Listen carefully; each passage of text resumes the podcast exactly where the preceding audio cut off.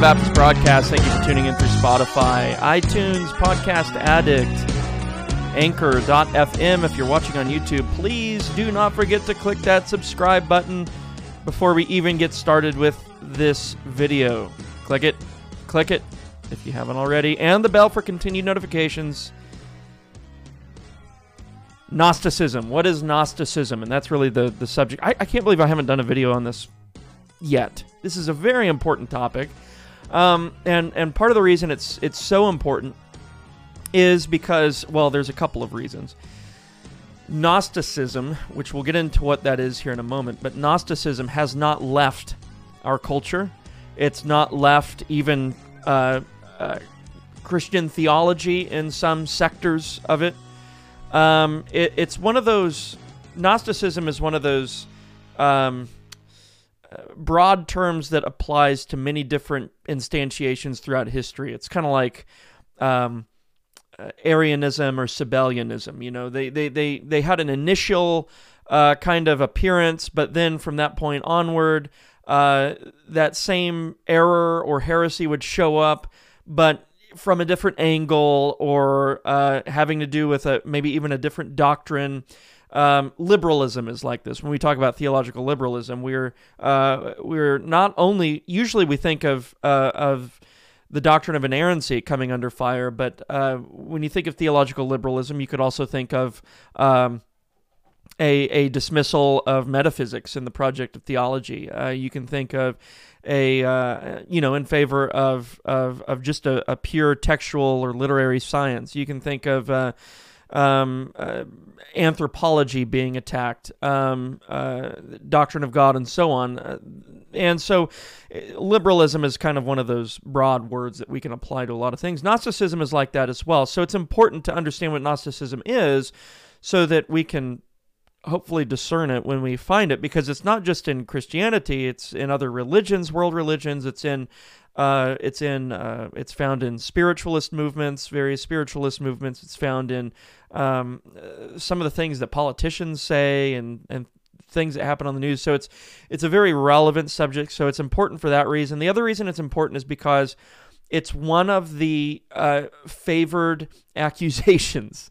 Uh, you know everything you you you may may have seen people say this, kind of making fun of how often Gnosticism is is is used as an accusation against some perceived error. Uh, you know, people will say, making fun of that uh, trend, everything I don't like is Gnostic. Right, or everything I don't like is Gnosticism. And there's an element of truth to that. I think people accuse things of being Gnostic that aren't necessarily Gnostic. Or people don't accuse something of Gnosticism when it in fact is Gnostic. So, uh, very, very important question. What is Gnosticism? And that's what we're going to deal with in this video today. So, I guess I could just begin by asking the question what, what is the core principle assumption of Gnosticism? And before I get into answering that, I would just say that Gnosticism is one of those heresies, principal heresies that have been with uh, the church for since its beginning, and um, and so this is something that uh, really the core principle here that we're going to mention that is foundational to Gnosticism is something really that's been plaguing Orthodox theologians since the time of the apostles. Um, now, the actual term Gnosticism, as it came to be associated with a variety of movements throughout church history, really wasn't employed until maybe the second or third centuries. Uh, but there is an error that there are things, errors that precede it that help us to understand how Gnosticism even came to be a thing in the first place, all of which share the core principle that we're going to mention here. So what is that what is that core principle, that that core assumption, that foundational assumption of Gnosticism? And and I would say that it that it is this. It's a it's a kind of dualism. Now, uh, dualism is another word that's kind of like Gnosticism. It's used as as a uh, uh, as a taboo term. Um, nobody's supposed to be dualist. If you're a dualist, you're a heretic or you're in error. Uh, but I would just say that dualism in some form is inescapable. Uh, when we talk about the creator creature distinction, that's a kind of a dualism. All right, so dualism is not a bad word. Uh, there are certain kinds of dualisms that are bad, and this is this is one of them. So I would say that the core assumption of dualism, or the core assumption of Gnosticism, rather, is that it's a, it's a dualism of opposition between matter and form, or more colloquially and more popularly, we might be able to say that it's a it's an op, it's a dualism of opposition between material existence on the one hand and spiritual or ethereal existence on the other. And the and the idea here is that the material existence is is in some way uh, not preferable as compared to the spiritual or ethereal existence. In other words, there's something wrong with material existence in principle. Like it's just not desirable that we should subsist as material beings whatsoever. And we should favor instead a spiritual or an ethereal um, non-material existence. So there's an opposition between those two things. It's it, it's as if we if we were Gnostics, we would say, well, the way I am right now is really not the way I want to I want to be. Uh, it, because it's not ideal. There's something not desirable. Uh, on a more extreme end, we would say that what I'm made out of is evil. And because of that, I, I, I much prefer a spiritual, non material, ethereal existence. All right, so that's that's kind of the core. It, it, Gnosticism comes in many different flavors, but it, it's going to have something like that in common, no matter how it shows up throughout history. Now, like I mentioned earlier, there's there's some precursors to this, right? There are there are movements that build up to Gnosticism kind of explain how Gnosticism came to be in the first place. Gnosticism, as we we've just defined it and as we know it now, didn't just pop into existence in the second century. There were movements that preceded it and really acted as foundational historical building blocks for it. And one of the first personalities and philosophies that I would point to as a, a kind of pavestone toward Gnosticism would be Plato and uh, Plato's extreme realism.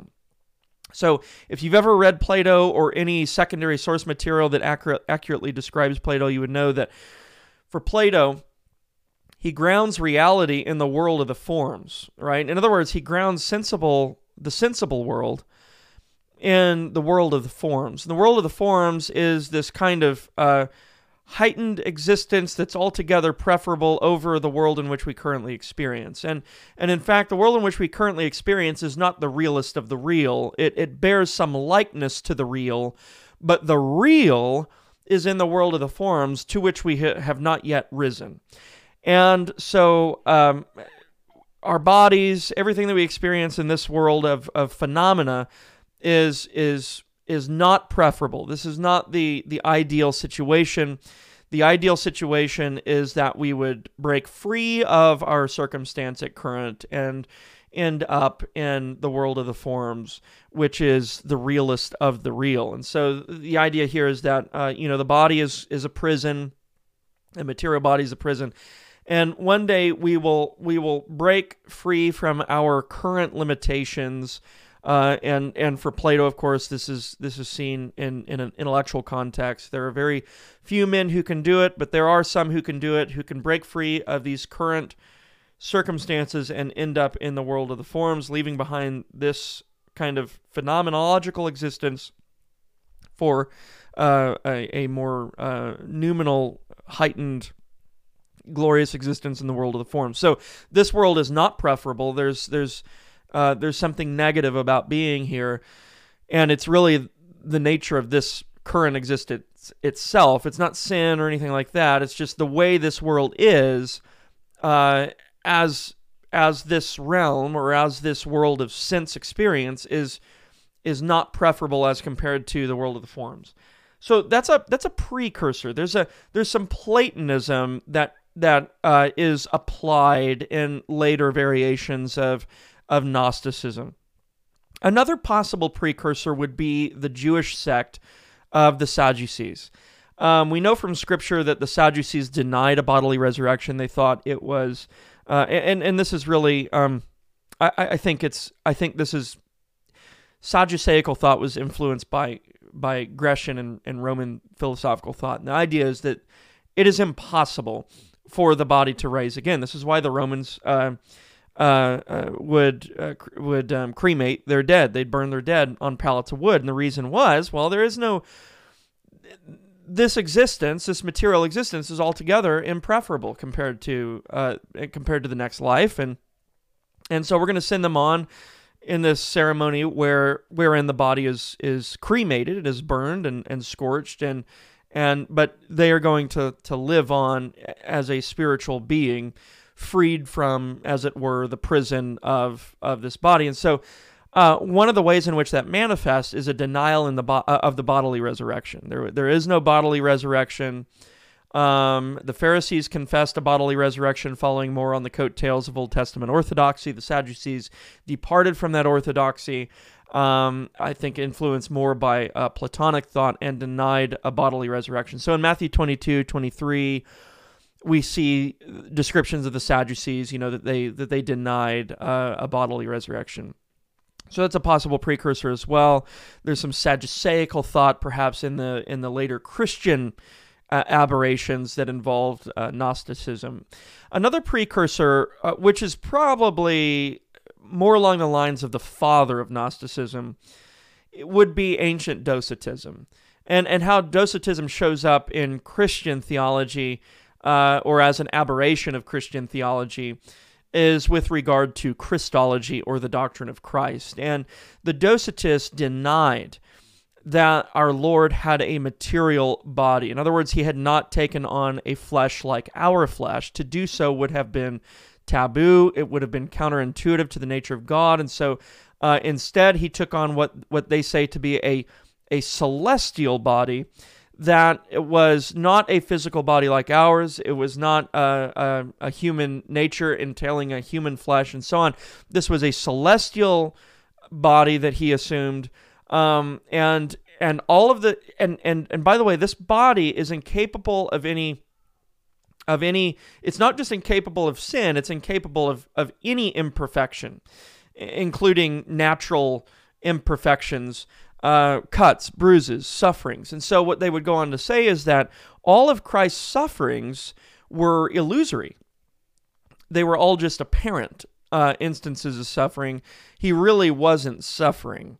Uh, and so, uh, and again, the assumption here is is is coming from that core principle we've already we've already covered that there's this this dualism of opposition between matter and uh, uh, or material existence and spiritual or ethereal existence. And the thought for the Docetists was, well, the the Son of God could by no means take on a material existence. Uh, that would be taboo. That'd be wrong. That'd be sinful. Um, so he he would have had to take on some kind of other mode of existence that would accept him from such a mean or or material existence. And um, so they they're assuming that dualism of opposition. That dualism of opposition, by the way, is a very important qualification with regard to Gnosticism.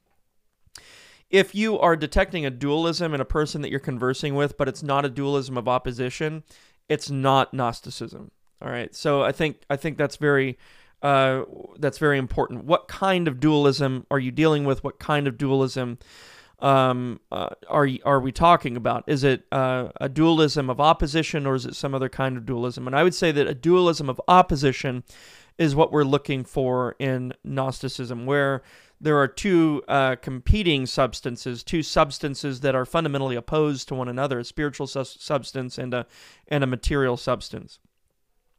So uh, obviously, we have all of these ideas floating around from at least Plato onward. We have Plato uh, we have the Jewish sect of the Sadducees, we have ancient Docetism. And and all of these are floating around in the first century when the New Testament canon is is coming together under the inspiration of the Holy Spirit. And so there are ways in which the New Testament, albeit they're not using these these technical terms to refer to these different mindsets, and they're certainly not using the word docetism. Um, but but we have good reason to believe that the New Testament authors, at least some of them, are responding to a prevailing opinion of the day that uh, ma- that matter is evil, uh, that Jesus could not have had a material body, and therefore he must have been a, a spiritual, ethereal, or illusory existence in, in, terms of our experience of him. And um, and that sect was probably the Docetists, what what we now call the Docetists or ancient Docetism. And uh, you get texts like in First John one one where John is is I think polemically, obliquely, but still polemically addressing this error, where he says in First John one one, you know, we've heard, we have seen with our eyes, we have looked upon, our hands have handled or have touched concerning the word of life, that is, concerning the incarnate Logos, the Son of God. And so, what he's doing there is he's emphasizing the point that no, this was a real incarnation. This was a real human nature. He was just like us in every way, yet accepting sin. And we read words to that same effect in Hebrews. Um, in John 1 114, uh, we read, uh, John, again, this is the Apostle John, and he says, The Word, the Logos, who is who is one and the same with the Father uh, in in essence, became flesh. All right, you can't use a more uh, carnal term, if you will. This is uh, this is a, a a word signifying that our Lord has indeed um, stooped to our level in assuming a human nature to himself, including a fleshly existence. All right, so the Word became flesh and dwelt among us, and we beheld, saw, enjoyed his glory, the glory as of the only begotten of the Father, full of grace and truth. We read words to similar effect in Colossians 2 9 from the Apostle Paul, For in him dwells all the fullness of the Godhead, and get this, bodily. For in him dwells all the fullness of the Godhead bodily. We have uh, teachings from the early church that uh, respond to Docetism and Gnosticism. Uh, Irenaeus writes in Against Heresies, he says, He does not prohibit them from living their lives in the flesh, for he was himself in the flesh when he wrote to them, but he cuts away the lusts of the flesh, those which bring death upon a man. And so you can see um, the context of this, by the way, if you want, we can't read the whole passage, but it's book one of of Against Heresies. If you'd like to go read it, but the important thing here is is how Irenaeus is making distinctions. He's saying, uh, well, uh, when there's language in Scripture that uh, that seems to um, uh, negatively assess the word flesh, uh, like if we're walking in our flesh, it's assumed that we're sinning. It's not. It's not assigning a, a, negative connotation to material existence. What it's doing is it's cutting away the lusts of the flesh, right? And so the lusts of the flesh are there, uh, uh are are colloquially referred to as as just the flesh. They're generalized in that manner. In that manner, the flesh itself, as a material substance or a material being, is not uh, is not altogether evil. Um, rather, it's the lusts of the flesh that that corrupt, the lusts of the flesh that are evil. Um, Athanasius writes on the incarnation uh, very early on, page one. He has not, our Lord, he has not assumed a body as proper to his own. He's talking about our Lord Jesus Christ. He has not assumed a body as proper to his own divine nature. Far from it. For as the Word, he is without body. In other words, according to his divine nature, he is without body. Uh, God is not a body, he is spirit. He's without body parts and passions. And so Athanasius understands and observes this. And so he's he's saying here that it's not as if God transformed himself into a human being. It's not as if it's not as if um, the nature that he assumed was uh, was divine. No, the nature he assumed was was our nature. And so he goes on and he says, He has been manifested in a human body for this reason only, out of the love and goodness of his Father, for the salvation of us men. And and right there, it's not a direct address of Docetism, but right there, it's it's an opposing opinion to Docetism, and it's it's it's something wholly contrary to what the Docetists and the the later Gnostics taught.